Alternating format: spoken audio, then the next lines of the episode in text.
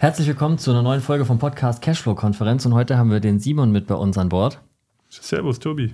Hi Simon. Der Simon und ich, äh, uns verbindet eine längere Geschichte schon. Wir haben zusammen die äh, F&C Wertanlagen gegründet, davor noch eine F&C Württembergische Wertanlagen GmbH und Co. KG und dann das Ganze umgebaut, Holdingstruktur, alles, was man so braucht fürs Immo, ähm, Starterpaket und sind inzwischen bei einer Aktiengesellschaft gelandet, der Curly AG, die wir zusammen gegründet haben und auch schon mit Kapital versorgt und auch ein paar Investoren an Bord und genau, haben schon eine kleine Geschichte hinter uns. Kann man so sagen, ja. Simon, vielleicht ähm, für alle, die dich noch nicht kennen, vielleicht kannst du mal ein paar Sätze zu dir sagen, wie so deine Historie war und wo du herkommst im Immo-Game und was du da schon so alles gemacht hast. Ja, da mache ich einen kurzen Abriss. Ich bin ähm, aus dem Sportstudium gekommen und habe mich damals gefragt, okay, das kann es doch nicht gewesen sein. Irgendwie will ich langfristig mal finanziell unabhängig werden. Und äh, so hat es mich dann zum Thema Finanzvertrieb in die äh, strukturierten Vertrieb getrie getrieben. Und, und hier haben wir auch unseren ersten Kontakt, glaube ich, gehabt. Äh, damals habe ich relativ schnell festgestellt, dass die herkömmlichen Finanzprodukte, die so am Markt florieren und den äh, meisten Deutschen als Sparprodukte angeboten werden, oftmals mehr schlecht als recht sind und ähm, kam so recht früh zum Thema Immobilien. Also was heißt recht früh?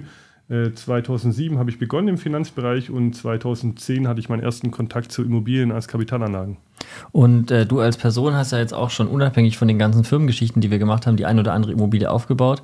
Das heißt, ja. wie viele hast du aktuell privat im Bestand? Mhm, privat habe ich tatsächlich wenige. Sind wenige ist jetzt Definitionssache, oder? Nee, es sind tatsächlich, die meisten Immobilien sind in der GmbH. Also ich habe privat vier Wohnungen und äh, in der GmbH müsste ich Knapp an die 100. 100 Einheiten. Ja, Oder 100 Häuser.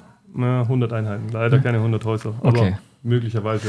Ja, ist ja auch ein kleiner Unterschied nachher dann. Ja. Aber für den einen oder anderen sind auch vier Einheiten schon viel. Ja, Weil die meisten stehen ja realistischerweise bei null.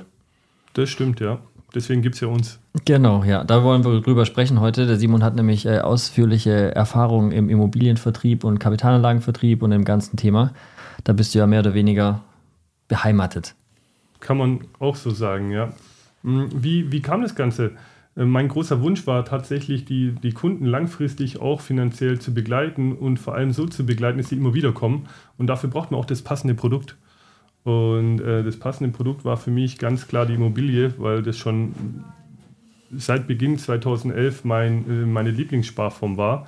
Und deswegen kann ich das sehr gut vermitteln, mhm. weil ich einfach dahinter stehe. Ich meine, du kommst ja ähnlich wie ich auch aus dem Finanzvertrieb. Wir ja. haben da beide so unsere Erfahrungen gemacht über äh, verschiedene äh, Stationen und beide festgestellt, dass die Immobilie schon ein bisschen eher so das übermächtige Produkt ist, was äh, viel vereint, was viele andere Produkte nicht so können. Ja. Und ähm, häufig ähm, beginnt das ganze Thema ja ähm, nicht gerade bei den Fachthemen, sondern eher so bei dem allgemeinen Glauben zu den Immobilien. Und gerade eben ist ja auch, sagen wir mal, Zinserhöhung, Marktgeschehen, das sind viele Sachen, die die Leute super verunsichern. Ja. Ich meine, das interessiert die meisten wahrscheinlich auch. Ähm, was, also was ist deine Einstellung zum Beispiel zu den Zinsen gerade eben? Hm, meine Chance, Risiko. Aus der Profisicht ist natürlich immer dann, wenn die Leute sich aus dem Markt zurückziehen und was ja gerade passiert. Äh, die Immobilie ist ja jetzt wieder äh, publik geworden und zwar als, als Investment, wo eher mit Vorsicht genossen wird. Deswegen immer dann äh, wird es für Investoren spannend, weil dann ergeben sich die größten Chancen. Ja, wenn, wenn jeder über Kryptos redet und der Bäcker auch schon, wie man so oft die Geschichte kennt, dann sollte man immer vorsichtig sein und sich aus den Investitionen zurückziehen. Also sagst du, aktuell ist ein Markt zum Immobilienkaufen? Absolut. Also das ist, hört sich vielleicht jetzt ein bisschen ketzerisch an, aber für mich ist äh, aktuell Weihnachten ähm, im Immobilienmarkt. Natürlich gibt es da ein zweischneidiges Schwert. Äh, wir, wir sind ja Projektentwickler gemeinsam und haben da auch das ein oder andere Investment mit variablen Verzinsungen. Mhm. Bedeutet für die, die es nicht wissen, die Zinsen, die ähm, binden sich an den aktuellen Euribor und schwanken dementsprechend, je nach, äh, je nach ähm, ich sag mal, Aufschlag der Bank auch recht hoch. Und da ähm, mussten wir schon gucken, dass wir das eine oder andere schnell festziehen, um da nicht äh, zu weit von den Zinsen überrannt zu werden. Festziehen bedeutet, für alle, die, die nicht aus der Branche sind? Genau, also eine variable Finanzierung habe ich gerade erklärt. Und ähm, Festschreibung kann man ja verschieden, entweder fünf Jahre, zehn Jahre oder 15 Jahre oder auch kürzer. Mhm. Und das bedeutet einfach, dass ich eine Zinssicherheit über diese genannte ähm, Frist habe. Ja. Und äh, gerade bei denjenigen, die sich überlegen, ihre erste Immobilie zu kaufen, was empfehlst du da? Ähm, Aktuell äh, ist es sicherlich so wie schon in der Vergangenheit, dass man sich über 10 oder 15 Jahre Gedanken machen kann. Ähm, die meisten Experten und auch ich gehen davon aus, dass, äh, dass in Zukunft die, die Zinsen wieder etwas zurückkommen. Wie schnell das geht und, und wie tief das, kann man nicht so genau sagen, aber wir gehen alle davon aus, ja. Okay, das ist ja ein ganz guter Startpunkt mal. Ähm, viele, äh, die sich die Frage stellen, äh, kaufe ich mir eine Immobilie oder, oder kann ich mir das überhaupt leisten? Die fangen ja erstmal an der Stelle an und versuchen erstmal da Klarschiff zu kriegen. Vielleicht kannst du mal kurz ähm, erläutern, was so, so die ersten Schritte sind, wenn ich mir eine Immobilie kaufen kann und was so die Voraussetzungen sind, die ich brauche, dass ich mir eine Immobilie kaufen kann. Ja, das ist eine, eine sehr gute Frage, weil die meisten Leute sind sich gar nicht im Klaren, dass sie schon meistens sich viel früher eine Immobilie kaufen können, als sie, als sie denken. Also in den, in den letzten zehn Jahren war es so, dass man bei der Bank auch, wenn man ein relativ vernünftiges Einkommen hat, ich rede mal jetzt alle über 2300 Euro netto, mhm. dass die Bank auch eine hundertprozentige Finanzierung gemacht hat. Ja. Und äh, was oft mitgenommen wird bei einem ist, dass die Leute 30% Eigenkapital brauchen oder 25%. Das ist oft eine riesig, riesige Summe, die sich die Leute äh, groß vorstellen und äh, man kann auch schon mit äh, 5, 6, 7% Eigenkapital oder auch null, wenn man es richtig macht, eine Immobilie mhm. kaufen. Da ist ja jetzt ein Unterschied, ob ich die Immobilie von einem Makler kaufe oder von einem Kapitalanlagenvertrieb oder einem Unternehmen, das Kapitalanlagen verkauft. Mhm. Das heißt, der Makler hat ja eine Quotage, das fällt ja in, einem, in einer Situation, in der wir zwei jetzt aktiv sind, weg. Ja, absolut. Also äh, muss man auch einfach, äh, da, da gibt es zwei Themen, die man sich genauer anschauen muss. Und das eine ist die Mietrendite, die äh, die meisten Leute kennen. Äh, da muss man auch unterscheiden in Brutto und Netto, aber ich will jetzt nicht den Rahmen sprengen. Ähm, das ist ein, wichtiger Indikator, aber ein viel, viel wichtiger Indikator, den die wenigsten Leute auf dem Schirm haben, ist die Eigenkapitalrendite. Und die ist natürlich maßgeblich. Beispielsweise, wenn jetzt jemand bei uns eine Immobilie erwirbt, dann hat er in der Regel nur die Grunderwerbsteuer und äh, den Notar. Und äh, der Rest das wird finanziert. Wie viel in, in, Prozent? Das sind beim, beim Notar 2 Prozent und äh, die Grunderwerbsteuer je nach Bundesland bei uns in der Regel 5. Mhm. Ja. Und das bedeutet, er muss hier 7% mitbringen an Eigenkapital, äh, wohingegen beim Makler, äh, je, nach, je nach Makler zwischen 3 und ich sag mal 5% gibt es hier alles, mhm. muss er die, die 4, 5% nochmal on top mitbringen. Das heißt, äh, je nachdem, wie das ist, wenn jetzt eine 100.000 Euro Wohnung ist, einfach zu rechnen, sind es 7.000 Euro oder eben 11.000 Euro. Genau, genau. Also ja, macht einen Unterschied. Vor allem hier im Ländle ist man äh, durchschnittlich sind wir so beim Verkaufspreis bei 300.000. Und ja, bei 300.000 ähm, machen die 4% auf jeden Fall. Ähm, 15.000, 20.000 schnell aus. Genau. Ja. genau. Ja, okay. Und das ist natürlich nachher in der Renditebetrachtung, wenn ich jetzt äh, lege ich 20.000 Euro an oder 40, macht das einen riesen Unterschied. Mhm. Ja. Wie würdest du die aktuelle Situation einschätzen? Weil, hm, sagen wir es mal so, die Vonovia stoppt den Bau von 60.000 Wohnungen und ähm, die Bundesregierung ist da auch nicht so aktiv und die Zinsen fördern das Ganze jetzt auch nicht. Ähm, ja. Was glaubst du, was im Markt passiert in den nächsten Jahren? Ja, recht spannend. Auf der einen Seite wird natürlich künstlich irgendwie probiert, die, die Mieten äh, so gering wie möglich zu halten und wird auch versucht, einen Riegel vorzuschieben. Auf der anderen Seite fehlt der Wohnraum. Ganz klar, das kriegen wir überall mit. Äh, auch wenn man in, in, großen Städten einfach mal eine Wohnung vermietet, könnt ihr euch ja mal einen Spaß machen, auch wenn ihr noch keine habt. Äh, da gehen schnell mal am Wochenende 30, 40 Anfragen rein, die alle dringend eine Wohnung suchen. Und wenn wir Bevölkerungszuwachs haben, was wir nachweislich in den letzten Jahren mit allen möglichen Zuwanderungen erhalten, die auch alle wohnen wollen, äh, aber keine Wohnung nachkommen, ist klar, wo es hinläuft. Also wir werden einen Mangel an Mietwohnraum haben. Und äh, jetzt die Frage, wann, aber die Preise kennen dann natürlich auch nur eine Richtung. Hm. Es kommt natürlich allen denen zugute, die sich jetzt äh, überwinden können, doch noch eine Immobilie zu kaufen. Vor allem, wenn es die erste ist. Die, ja. die, die schon mehrere Immobilien haben, wie ist deine Erfahrung da? Sind die äh, auch noch so ängstlich oder geht es mit der Zeit verloren, dieser große, die große Angst vor diesem großen Vertrag, dem großen mhm. Schuldenberg in Anführungszeichen? Ja, Tobi, du sagst ja was ganz Wichtiges. Also, ich sag mal, das Grundverständnis ist ja, äh, dass man die Schulden einfach aus verschiedenen Perspektiven betrachten muss.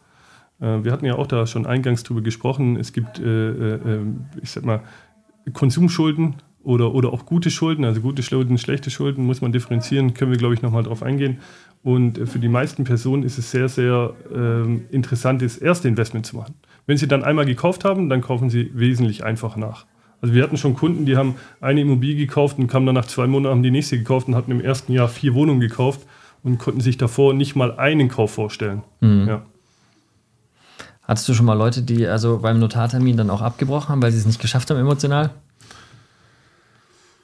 Ja, müssen wir immer aufpassen, weil wir sind ja hier öffentlich, ja, natürlich. Wir sagen ja ähm, keine Namen. Mhm. Ja, wir hatten, wir hatten schon den einen oder anderen, der dann beim Notar auch zusammengebrochen ist, ähm, weil, weil sie emotional das nicht verkraftet haben. Und da sind wir, da sind wir bei, einem, bei einer Grundeinstellung. Also äh, Schulden sind ja grundsätzlich in der Gesellschaft erstmal schlecht gesehen. Ja. Und wenn ich das Bild über 20 Jahre von der Familie vermittelt bekomme, mm, oder von den Bezugspersonen, dann ist die Hürde, zum ersten Mal eine Immobilie zu kaufen, mit Schulden ein wahnsinnig großer Schritt. Und da ist es wirklich sinnvoll, professionell begleitet zu werden. Und gerade auch, wenn da Einfluss, äh, die, die, die Personen in meinem Umfeld nehmen ja einen großen Einfluss. Mhm.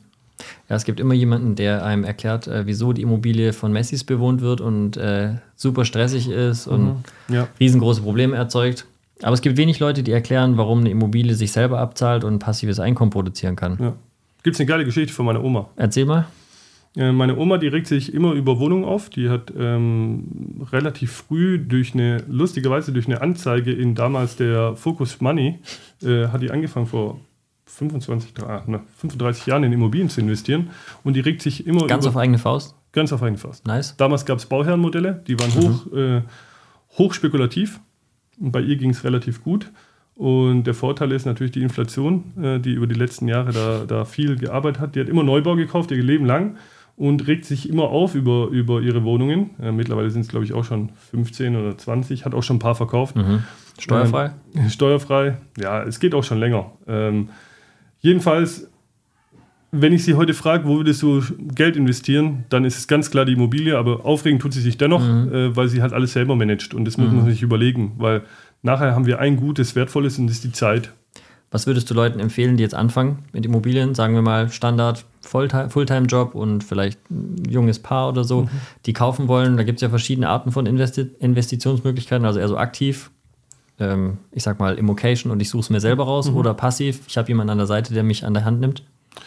Ähm, ja, das Ziel ist hier ganz wichtig. Also die Frage ist, will derjenige irgendwie äh, finanziell unabhängig werden in den nächsten fünf Jahren mit Immobilien, dann wird er nicht drum rumkommen, sich wöchentlich damit zu beschäftigen und zwar intensiv, also ich sag mal, Minimum mal 10 bis 20 Stunden in der mhm. Woche. Äh, die Alternative, wenn man das Investment nutzen möchte, aber jetzt sagt, okay, ich mag meinen Job und ich verdiene da gut, dann ist es sicherlich hilfreich, jemanden als Partner zu haben, der mir äh, Unterstützung bietet und der vielleicht auch eine Mietverwaltung mit anbietet. Ähm, ja, also eher so passiver Investor oder aktiver versus passiver Investor. Ja. Ja. Gerade für die ersten Wohnungen vielleicht ganz hilfreich, auch wenn man Angst hat, die richtige Lage zu erwischen oder bei der Mieterauswahl, weil da gibt es ja so schon so ein paar Themen, die da kommen, die entscheidend sind. Ja, absolut. Also ähm, jemand an seiner Seite zu haben wie uns oder andere Investoren, die, die das Thema schon lange begleiten, ist sehr, sehr wertvoll, weil die können einfach ein Kopfkissen bieten. Hast du ähm, vielleicht ein, zwei Fälle, wo schon Immobilien gekauft wurden bei dir von vor vielleicht zehn Jahren oder auch von vor kurzer Zeit, die entweder schon verkauft haben oder ganz gute Wertsteigerungen hingelegt haben und kannst ja. vielleicht mal ein paar Zahlen sagen, gerade auch was die EK-Rendite angeht? Ja, wahnsinnig spannend. Also ich hatte jetzt erst neulich, ich weiß nicht, zwei Wochen her, äh, mit einem Kunden telefoniert, der hat bei mir damals, äh, der war 22, wollte ein Haus kaufen. Mhm. Ich habe ihn davon abgeraten. Haus für sich selber kaufen? Ein Haus für sich selber Da müssen wir gleich auch noch drüber sprechen. Ja äh, wollte ein Haus kaufen und nach ihm, nachdem ich ihm dann erklärt habe, warum das Haus nicht so wertvoll ist, sondern er lieber eine Wohnung kaufen soll, hatte er damals äh, eine Wohnung in Convestheim gekauft. Mhm. Jeden, der aus Stuttgart kommt, kennt Convestheim. Ähm, die, die war, die war hm, damals extrem teuer für ihn, 150.000, ich glaube so um die 78 Quadratmeter, aber, aber saniert. Und, ähm, und da hat dann kurze Zeit später nochmal zwei Wohnungen in Leipzig gekauft. Und die hat er jetzt verkauft beide. Mhm. Ja. Also mittlerweile besitzt er, das ist jetzt acht Jahre her, oder nee, die erste Wohnung hat er vor elf Jahren gekauft und die anderen hat er vor acht Jahren gekauft. Ähm, mittlerweile besitzt er, glaube ich, 15 Wohnungen. Mhm. Ja. Was für Eigenkapitalrenditen gehen da, wenn ich jetzt sag mal ähm, so von vor zehn Jahren bis jetzt schaue? Vielleicht mhm. nicht der perfekte Vergleichszeitraum, weil es mhm. waren schon Goldgräberstimmungszeiten, ja. aber. Also da geht die, äh, geht die ähm, Spanne extrem hoch. Wir haben zum Beispiel in Leipzig ähm, die, die Wohnung, die haben 90.000 Euro gekostet. Dementsprechend ja. musste der Kunde da irgendwie 7.000 Euro Eigenkapital mitbringen pro Wohnung.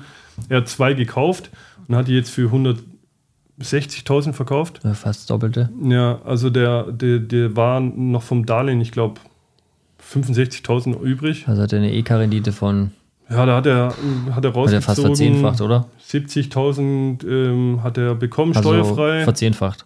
Ja. Ja, innerhalb von zehn Jahren. Das ist eigentlich ganz gut. Das ist nicht verkehrt. Ja. ja äh, äh, sicherlich im Verhältnis zu alternativen Investments ist es, ist es denkbar verrückt. Also mhm. jeder, der mir zuhört, denkt dann, ja, das ist Wahnsinn. Aber da gibt es auch andere Fälle. Also ich habe Leute, die haben bei mir in Stuttgart eine Wohnung gekauft. Äh, der eine, ähm, ich lasse jetzt mal den Namen weg, nennen wir ihn Peter. Der Peter. Äh, der hat bei mir eine Wohnung gekauft in Stuttgart, ähm, recht früh, 2011. Die hat er verkauft, 22, äh, kurz bevor der Zinsmarkt sich geändert hat. Mhm. Er hat die gekauft hier im Stuttgarter Westen, ähm, auch damals super teuer für, ich glaube, 2,8 den Quadratmeter. Teuer. Teuer. Hat die jetzt verkauft, ähm, 170.000 oder so war der Kaufpreis für die Wohnung. Ähm, 60 Quadratmeter mit mhm. Tiefgarage. Hat er jetzt verkauft für um die 300 nagel mich nicht fest, 33, 340.000. Mhm. Also ja, er hat, der hat da ähm, 180.000 Euro äh, steuerfreien Ertrag gemacht. Das kann er jetzt natürlich wieder nutzen, die Kohle. Ja. Und hat 12.000 damals eingebracht. Ja. Also da hat er sein Geld für 16-facht. Und das ist schon. Eigentlich interessant, oder? Weil der eine Deal führt zum nächsten Deal und wenn die zwei Deals richtig laufen, ist er Millionär geworden mit zwei Transaktionen. Absolut. Aber wenn jetzt noch ein Mehrfamilienhaus kommt. Ja. Geht der mit 180 Deswegen hat er angerufen. Ja. Er hat angerufen und hat gesagt, hey Simon, ich habe mein, hab meine Immobilie verkauft, ich habe jetzt hier fast 200.000 steuerfreien Gewinn. Wie geht's weiter? Und natürlich, Immobilien wär, ist jetzt sein Thema, weil wer einmal den, die, die, die Macht spürt von dem, von dem Hebel, der, der ist, äh, sagen wir mal, angefixt. Das ist ja auch eine Definition der guten Schulden. Ja. Ich habe einen Asset, der meine Schulden bezahlt. Absolut. Im Idealfall. Ja. Passiert ja über die Miete. Gibt wenig Assets, die das so sonst machen. Zumindest für den Privatmarkt zugänglich, oder? Ja. Also man muss einfach differenzieren. Schulden grundsätzlich als die Idee, die äh, eure Eltern oder, oder vielleicht auch eure Lehrer oder eure Berater euch mitgegeben haben, dass Schulden schlecht sind, ähm, haben sie grundsätzlich recht bei dem Thema Konsumschulden. Also immer dann, wenn ihr Geld aufnehmt, um irgendwelche Themen zu kaufen, die ihr nicht braucht, aber die ihr gerne haben wollt und ähm, die euch in der Regel nur Geld kosten. Und ähm, da muss man differenzieren gute Schulden sind immer die Schulden, wo ich mir Geld leihe, um was zu kaufen und das, was ich mir kaufe, bringt mir wieder monatliche Returns, also monatliche Einnahmen. Beispielsweise eine Immobilie oder auch, ähm, ja, ich kann natürlich auch einen Lamborghini kaufen und den vermieten, wenn ich den für einen guten Kurs vermiete über eine Laufzeit, ähm, kann der auch eine, eine, eine gute Schuld sein. Ähm, ja. Ich habe auch eine Frage.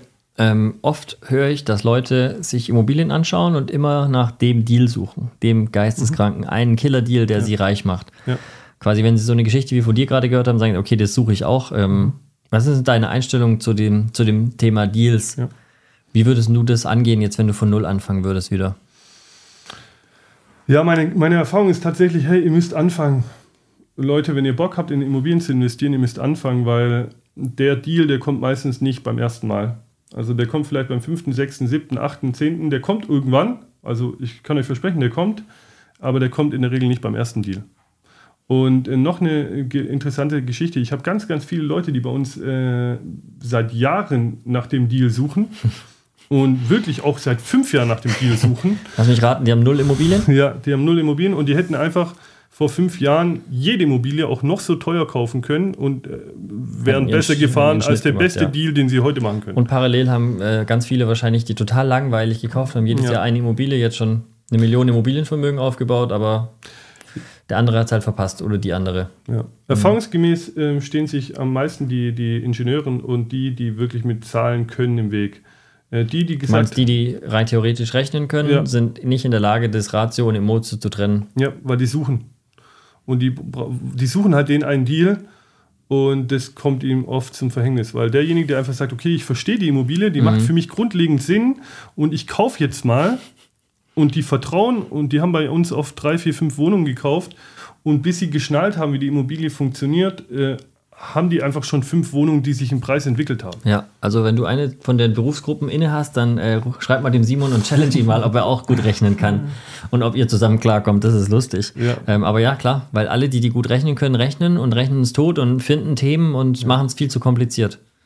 Ich, ich habe krasse Beispiele. Ja. Ich habe einen Kunden, dem habe ich ein Paket vermittelt in, ähm, wo war es? In äh, Leipzig. Ja. Ja, das war drei Millionen, ungefähr 15 Wohnungen damals. Und äh, der hat nicht gekauft. Er war kurz davor, er hat nicht gekauft. Er hat dann nachher zwei Wohnungen gekauft, ähm, kleinere Einheiten mhm. in Stuttgart, weil irgendwie hat es ihm nicht getaugt. Mm, und ist heute ein guter Freund von mir.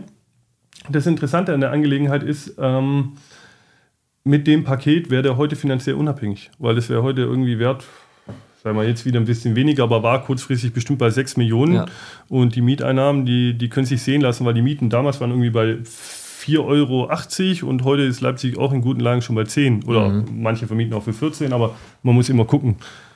Ja. Du hast gesagt Lagen. Ja. Was ist so deine Einstellung zu Lagen? Wo würdest du kaufen, wo würdest du nicht kaufen? Wo kauft ja. der Anfänger, wo kauft er lieber nicht? Ja. Ähm, durch die ganzen äh, YouTube-Channels, äh, ich bin euch dankbar, dass es euch gibt, äh, weil, weil ihr klärt auf jeden Fall gut auf, aber meine Erfahrung ist, die meisten Leute suchen irgendwie den Hochprozenter in der Rendite, das mhm. war auch meine Erfahrung, und die verlieren fast immer. Du meinst Hauptsache zweistellig oder 8% oder sowas? Und ja, auch, auch bis vor kurzem war ja alles über 5% schon wirklich geil. Mhm. Ähm, und, und jetzt sind es wahrscheinlich 7, mhm. je nachdem, vielleicht suchen auch andere viel mehr. Äh, aber viele Leute, inklusive mir, äh, geben der Rendite den Vorrang zu, zu Lage und verkacken halt ihre Eigenkapitalrendite komplett. Mhm. Ja. Also ich kann euch ein Beispiel von mir geben. Ich stand mal damals vor der Wahl in Stuttgart in der Innenstadt für zweieinhalb Millionen ein Zehnfamilienhaus zu kaufen mit 4% Rendite oder in der Pampa ähm, einen 6,8%er mm, mit 40 Wohnungen. Äh, ich habe mich für das Pampa-Objekt entschieden, weil da habe ich Cashflow gemacht. Mhm. Zweieinhalbtausend Euro. Ähm, heute ist das Objekt, ähm, habe ich noch in der Pampa und ich mache da auch Rendite, wahrscheinlich 10% oder so, toll. Ähm, heute, wenn ich einen Exit mache, dann äh, ist das Objekt irgendwie nahezu 4 Millionen wert. Und ich habe eine Restschuld von 1,5. Also wer rechnen kann, der, der, der sieht da den Ertrag. Ähm, das andere Objekt hätte ähnlich viel gekostet. Es war kein großer Unterschied, 80.000 oder so. Ähm, mit dem Unterschied, ich hätte jetzt in Stuttgart wesentlich mehr Rendite heute. Ja. Und vor allem, wenn ich es heute verkaufen würde, wäre ich dabei. Ja 6 Millionen, ja. Mindestens. Ja. Also mindestens, weil das war halt hier äh, gleich nebenan in einer guten Straße. Äh, Alexanderstraße, mhm. wer die kennt, der weiß. Äh, Ganz nah bei unserem Büro. Ja. Ähm, ja, locker, locker. Hey, in der wohne ich. Also nicht direkt, aber in der Anschlussstraße. Ja, genau. Also da wären wir locker bei 7,5 Millionen. Also das ist der verrückte Kicker. Das ist interessant, ja. ja. Das beschreibt aber auch, dass Immobilieninvestment nichts ist, wo ich von heute auf morgen reich werde, sondern ich muss mir einfach ein bisschen Zeit lassen. Ich habe so einen Planungszeitraum, 10, 15 Jahre und in denen kann aber schon viel passieren. Ja, die meisten wollen schnell, mhm. ähm, vergessen aber, was im Long Run geht. Ja. Also die unterschätzen maximal, was im Long Run geht und ähm, überschätzen, was im Kurzen geht. Ja. Also äh, ich kann mir heute gar nicht vorstellen, wo wir in zehn Jahren sind, aber wenn ich sehe, was wir die letzten zehn Jahre gemacht haben. ChatGPT weiß es. Ja, das ist schon der Wahnsinn. Ähm, du hast jetzt gesagt, äh, dass du quasi besser gefahren wärst, wenn du ein bisschen weniger Rendite genommen hättest, aber eine bessere Lage dafür. Viel besser. Weil die Lageentwicklung, also die Performance, die die Lage macht, immer die Rendite outperformt. Ja. Ja. Absolut. Einfaches Beispiel. Also ich habe da 300.000 für den Deal investiert. Habe jetzt, wenn ich einen Exit mache, habe ich mein Kapital vor zwölffacht. Mhm. In, in, in, Stuttgart hätte ich einen ähnlichen, äh, ähnlichen Deal gehabt, aber hätte mein Kapital vor 26, vor 27-facht. Mhm, schon ein Unterschied. Ja, 22, äh, 300.000 mal 12 ja. oder mal 24. Natürlich für einen. ungefähr das Doppelte. Für einen normalen äh, Lebensversicherungsinvestor, der macht es jetzt keinen Unterschied, ob der 1,3% Rendite bekommt oder 1,5%. Mhm. Aber wenn du halt einen. Äh, der hat aber auch nicht verstanden, dass äh, äh Sach- äh, bzw. Zinsprodukte nicht funktionieren und nur Produkte, die irgendeinen Sachwert unterlegen, haben irgendwie eine Rendite erzeugen, die in der Inflation standhalten kann. Ja, absolut. Ist ja auch so ein Thema. Was die meisten Menschen unterschätzen, ist, ähm, mein, mein, mein Spruch ist ganz gern, es gibt kein Investment, das von anderen bezahlt wird, außer die Immobilie. Die Immobilie wird durch den Mieter und das Finanzamt bezahlt und alle anderen Sparprodukte muss ich selber besparen.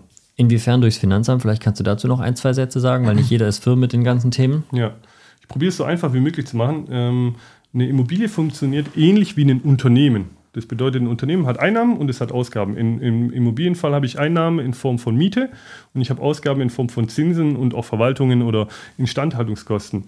Und die werden gegeneinander aufgerechnet und je nachdem, ob dann ein unterm Strich ein Guthaben ist, muss ich äh, nachher Geld abführen. Oder ich habe ein negatives Ergebnis, manchmal auch gewollt, mhm. und kann dann Steuern zurückholen. Das bedeutet, die Zinserhöhung, die wir heute haben, die, äh, wenn man die netto rechnet, dann äh, ist es gar nicht mal so intensiv. Also, Vor allem, wenn ein gewisses Einkommen auch da ist. Ja, absolut. Also die Leute, die mit 1% äh, Zinsen gekauft haben, und einen 5%er gekauft haben, vergessen oft, dass sie am Ende des Jahres, wenn sie nicht super smart sind in ihrer Steuer, oft nochmal 2.000, 3.000 Euro pro Wohnung nachschießen müssen ans Finanzamt. Weil sie halt einen Gewinn gemacht haben, oder? Genau. Und jetzt hier im aktuellen Zinsmarkt 4, 4,5 Prozent Zinsen. Da habe ich halt das Thema, dass ich meistens in guten Lagen Verlust mache, fast immer. Ne, und dann, wenn ich das anmelde, dann kriege ich irgendwie am Ende des Jahres 3, 4, 5, 6.000 von der von Finanzamt zurück. Und so nähert sich netto mein monatlicher Betrag fast wieder an. Ja. Und zu dem Verlust kommt natürlich dazu, dass die Tilgung auch läuft. Die Tilgung hilft natürlich dazu, dass ein Saldo eigentlich kein Verlust ist. Das heißt, ich baue ja richtig Vermögen auf. Das ist Wahnsinn. Zu, zu dem Tilgungsthema eine Frage. Wie würdest du anfangen? Ich habe jetzt 200.000 Euro Cash. Ja. Ich kaufe mir eine Wohnung oder ich kaufe gleich 10. Ähm, ja, ich würde natürlich 10 kaufen. Mhm. Klar, wie funktioniert die Immobilie? Ganz einfach. Ich leihe mir Geld von der Bank und der Mieter fällt zurück.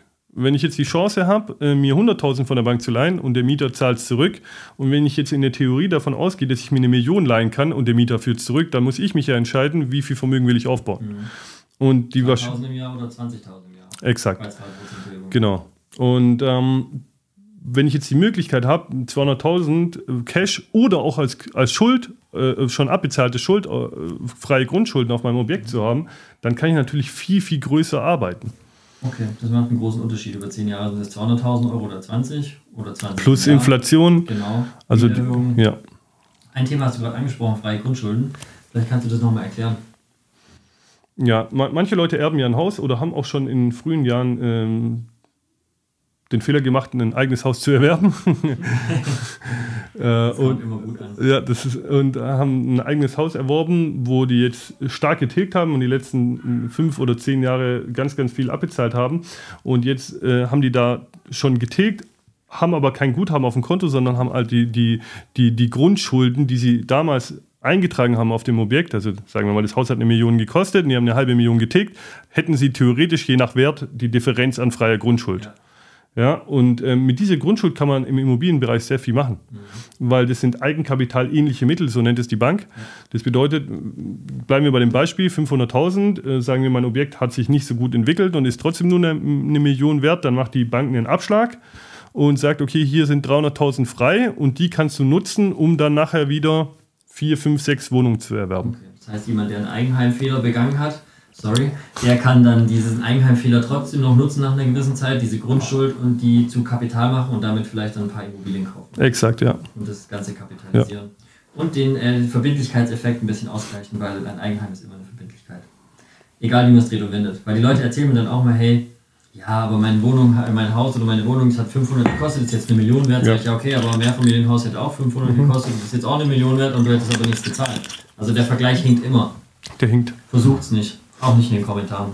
Das wird nichts. Eigenheim, Eig- Eigenheim stimmt immer ab. Ja, also ich habe auch ein Eigenheim und habe da oben und unten vermietet. Ich auch. Ich habe da oben und unten vermietet, aber eher zwangsweise, weil es ging nicht anders. Und ähm, ich, ich muss schon sagen, das ist erschreckend. In, in den meisten Kreisen, in denen ich mich bewege, ist diese Kapitalanlage, die meine schlechteste Kapitalanlage ist. Äh, da habe ich, äh, wie gesagt, drei Wohnungen, äh, zwei vermietet, ist für meisten schon, äh, schon der König der, der Geldanlagen. Das soll vorkommen. Ähm, viele wollen jetzt ja anfangen und ähm, wollen auch mit den Immobilien ein bisschen Geld verdienen. Wie würdest du anfangen? Lieber Fix und Flip oder lieber erstmal ein bisschen Bestand kaufen? Ich würde einen Bestand kaufen, aber immer mit der Idee, okay, ich kann es auch, wenn ich möchte, wieder, wieder verkaufen. Weil, weil nachher, nachher macht ihr den großen Hebel natürlich, indem ihr eine Immobilie kauft und wenn der Markt sich verändert, wieder verkauft.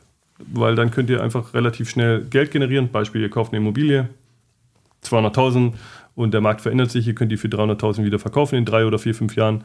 Ähm, dann habt ihr da einfach 100.000 oder 120.000 Euro Cash aufgebaut, mh, die ihr nutzen könnt, um weitere Investments zu machen. Ja. Ähm, wenn jetzt jemand schon ein bisschen weiter ist, würdest du empfehlen, dass der ähm, Immobilien innerhalb einer GmbH kauft oder lieber privat?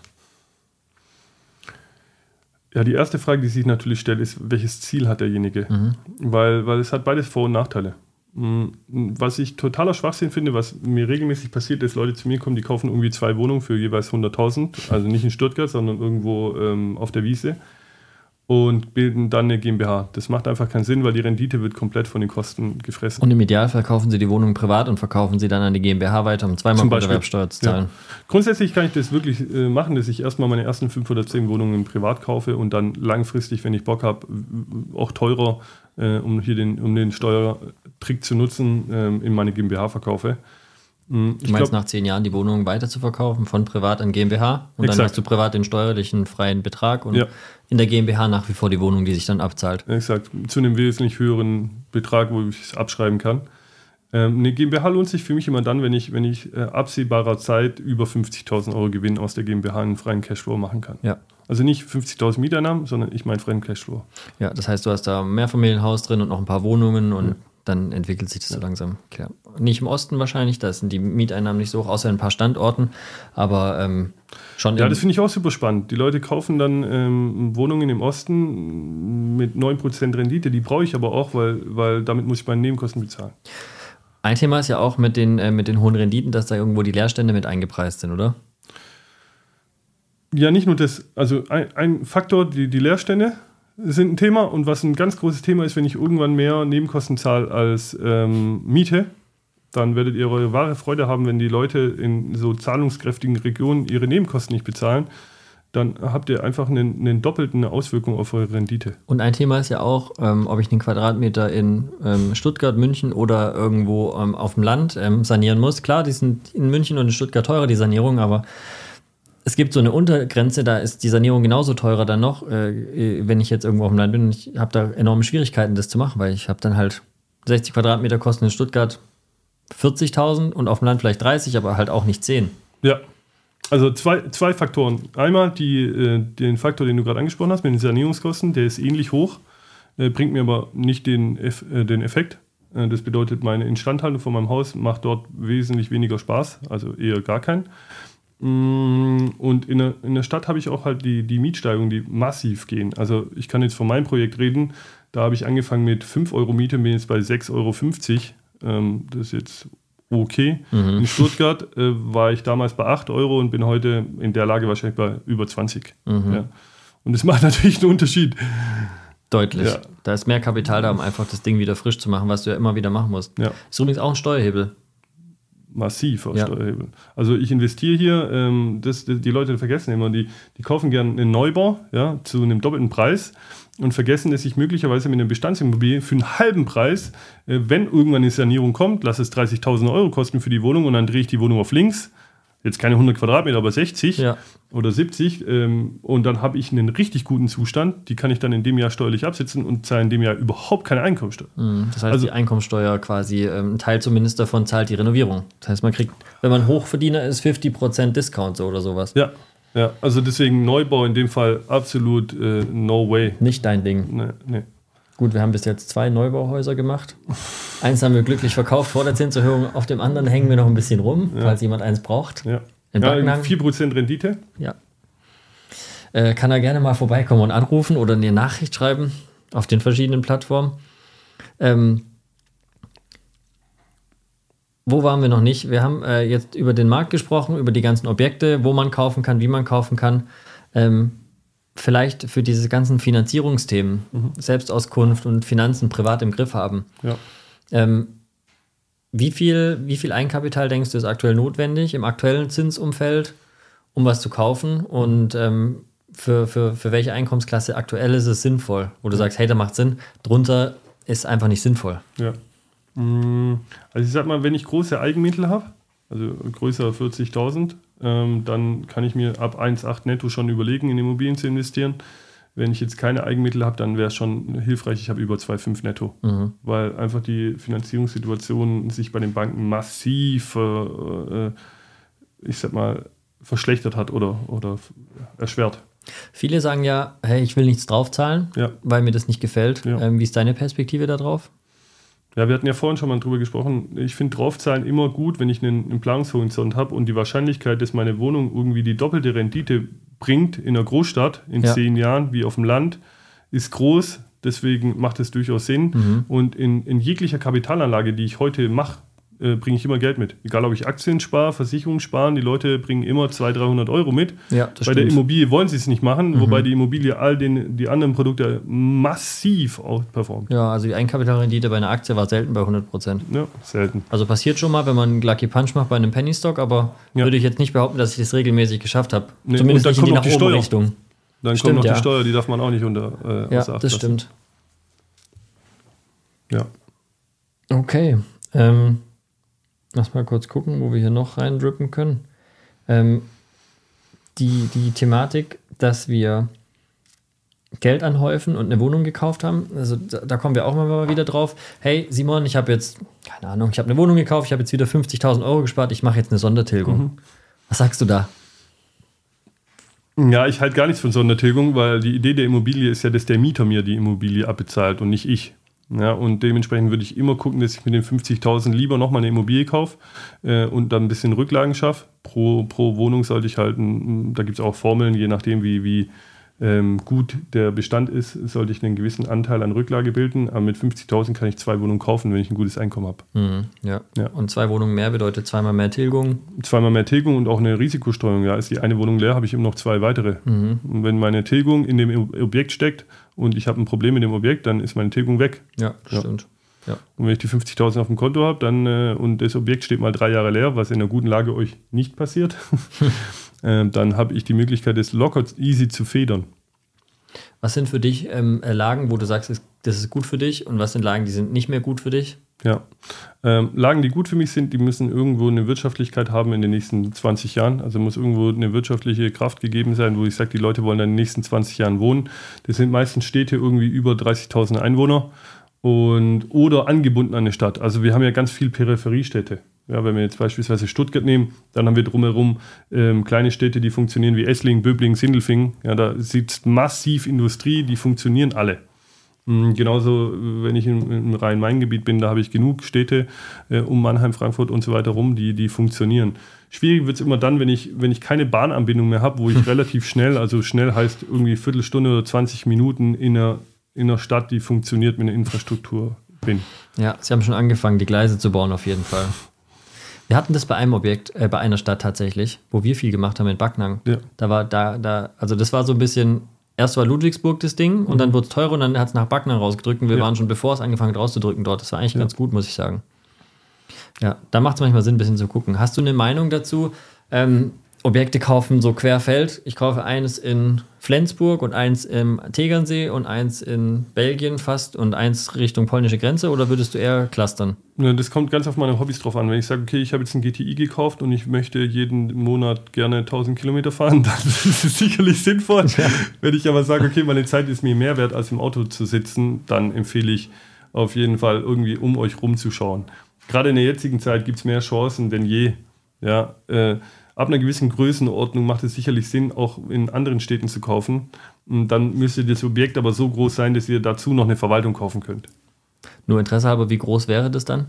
Mm, also ich sag mal Minimum äh, 150.000 Mieteinnahmen im Jahr. Okay, also fast GmbH-tauglich. Ja. Eventuell GmbH. Je nach, je nach Rendite und ja. auch natürlich auch in den Entwicklungsmöglichkeiten, ja. Ja, okay. Ja, super, Simon. Dann vielen Dank dir für deine Insights. Danke dir für das Interview. Und wir sehen uns beim nächsten Mal.